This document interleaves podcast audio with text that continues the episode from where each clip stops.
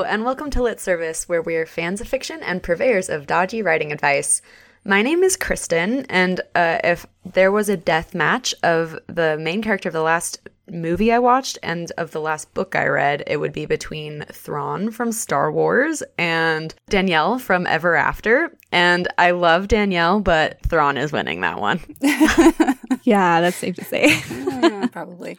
My name is Caitlin, and the last book I read was the Mirror Visitor series. So the main character of that who has a cold all the time and can't touch things versus I think the last show I watched was The Mandalorian. I don't really think she has a chance there. Unless she goes through a mirror real fast. My name's Aaliyah, and I watched uh, Phantom of the Opera and uh, read Defy the Night by Brigid Kemmerer. So, Prince Corrick versus the Phantom. They're both very violent, vindictive people. So, I can safely say there will not be a winner, but the world will lose. mm, maybe it'll turn into like a, a secret villain romance in the background. yes. Both so evil. Who knows what could happen? I'm Martha, and the last book I read was Saint Death's Daughter by Claire S.E. Cooney. And the character from it, the main character, was Miscellaneous Stones, who's a necromancer. And the last thing I watched was the Great British Baking Show Comic Relief comic relief edition with uh, Sue Perkins. So uh, I think in a cage match between Sue Perkins and Miscellaneous Stones, I think that that actually would probably not happen. I think it would probably be more like a lunch or going out to get a coffee. That sounds a lot better than a cage match, honestly. yeah. The world yeah. needs more of that, less cage matching. All right, today we have Martha Wells here with us, and we're so excited. She's been a science fiction fantasy writer since her first fantasy novel was published in 1993, and her work includes the Books of the Raksura series, The Death of the Necromancer, The Fall of Ile-Rien trilogy, The Murderbot Diaries, which I highly recommend. Here, here. Media tie-in fiction for Star Wars, Stargate Atlantis, and Magic the Gathering, as well as short fiction, young adult novels, and nonfiction. She's won Nebula Awards, Hugo Awards, and Locus Awards, and her work has appeared on the Philip K. Dick Award ballot, the BSFA Award ballot, the USA Today bestseller list, and the New York Times bestseller list. She's a member of the Texas Literary Hall of Fame, and her books have been published in 25 languages. Martha is an all star, so we're really lucky to have her here. Well, thank you for having me. Well, we're excited, especially because you have a new book coming out, Witch King.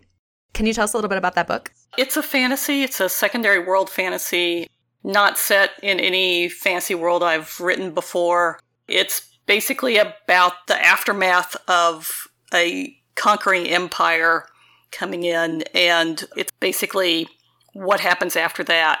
What happens after you've destroyed the evil empire? What happens to the people who fought that battle. And it also takes place in two timelines that kind of complement each other. It sounds really weird and complicated when I explain it. I don't really have a good elevator pitch for it, but it's about, you know, mortal demons finding a family, you know, and, and murdering a lot of people along the way. And I love this elevator pitch.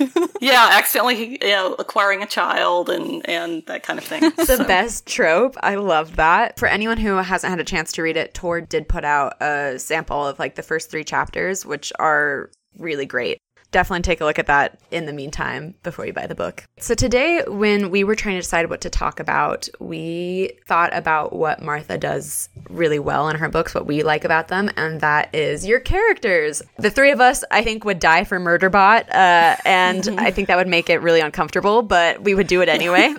and I know it's not just us. So, Martha, what magic are you performing that makes readers love your characters? What's the step to building a character that people care about? I think the only thing is you as an author have to really care about them. I think that kind of thing is kind of hard to fake. Even when I'm doing like media tie in works, especially if I'm writing a character I've never written before, if I'm kind of indifferent to that character when I start, I usually love them by the end because I'm really trying to get into their perspective and see through their eyes, even if they're flawed people. I don't know. I think that's I think that's basically the key is trying to put yourself in that person's place, but also try to keep it separate. I see a lot of beginning authors make the mistake of when they're trying to figure out what a character is going to do, they kind of put in, and it's a hard decision, they kind of put in what they would do in that person's position and not this character with their abilities and their past and their agenda and everything. It's kind of tricky, but you have to just kind of, it's like running your software on someone else's hardware. That's a great way of I like putting it. it. So, what other advice would you have for aspiring authors who are trying to plan a character arc?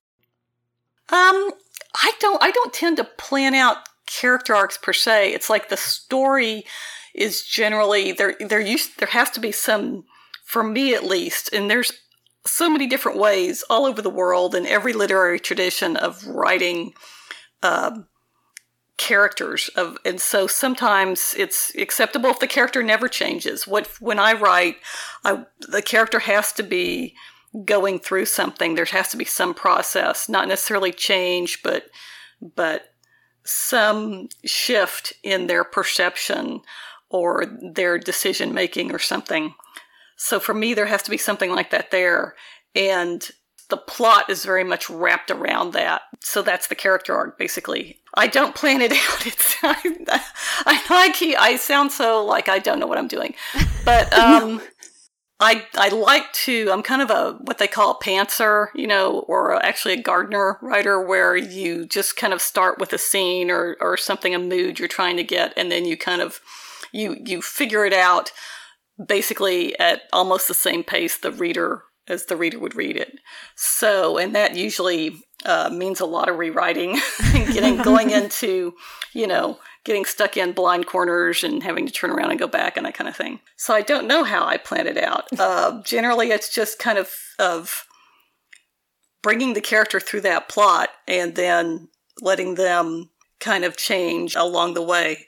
Again, God, it doesn't sound. I'm trying to explain. It's more like I have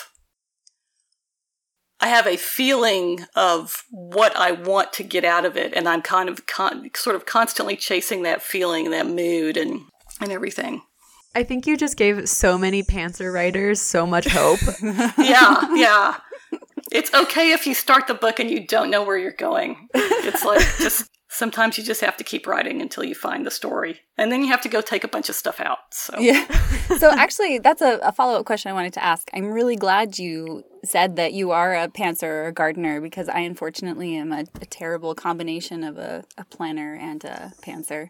And it just looks like an explosion all the time. But um, when you are finished writing something and you finally have like that taste of how you want it to be, how do you go back and, and make it all work together? Do you do a reverse outline or do you just go back and reread it and think I need to tweak these things or or how do you approach that? I do a lot of rereading, and actually, I don't do a finished draft from beginning to end. If I change my mind about something or I realize I've, you know, gone down an alley, I needed to go turn around, go back and find the street again kind of thing, I'll go back and do that right then. So I'll do a lot of revising and stuff as I go along. And it takes longer to do that, but by the time I get to the end of the book, I usually, you know, most of the time have a lot more, a draft that's a lot more closer to finished than like a first draft. Uh, it's you know kind of almost at that time that point almost ready for the editor to see it like i did that with the murderbot books usually the first one all systems Red, came together very quickly and only took me about a month to write the others even though they weren't that the, the other novellas i should say even though they weren't that much longer took me three to four months to write and like particularly with artificial condition i think i wrote about 20000 words of this you know 35,000 word novella and then went back and took most of that out and went back to two or 3,000 words and started again. You know, if I change, if I change my mind about something, I have to go back and make that change. You know, or I'll lose track of my plot. Playing it by ear like that, that's the disadvantage of it. It's, you know, you're, unless you're taking really good notes, um, or have a better memory than me, uh, I have to go back and, and make those changes right away.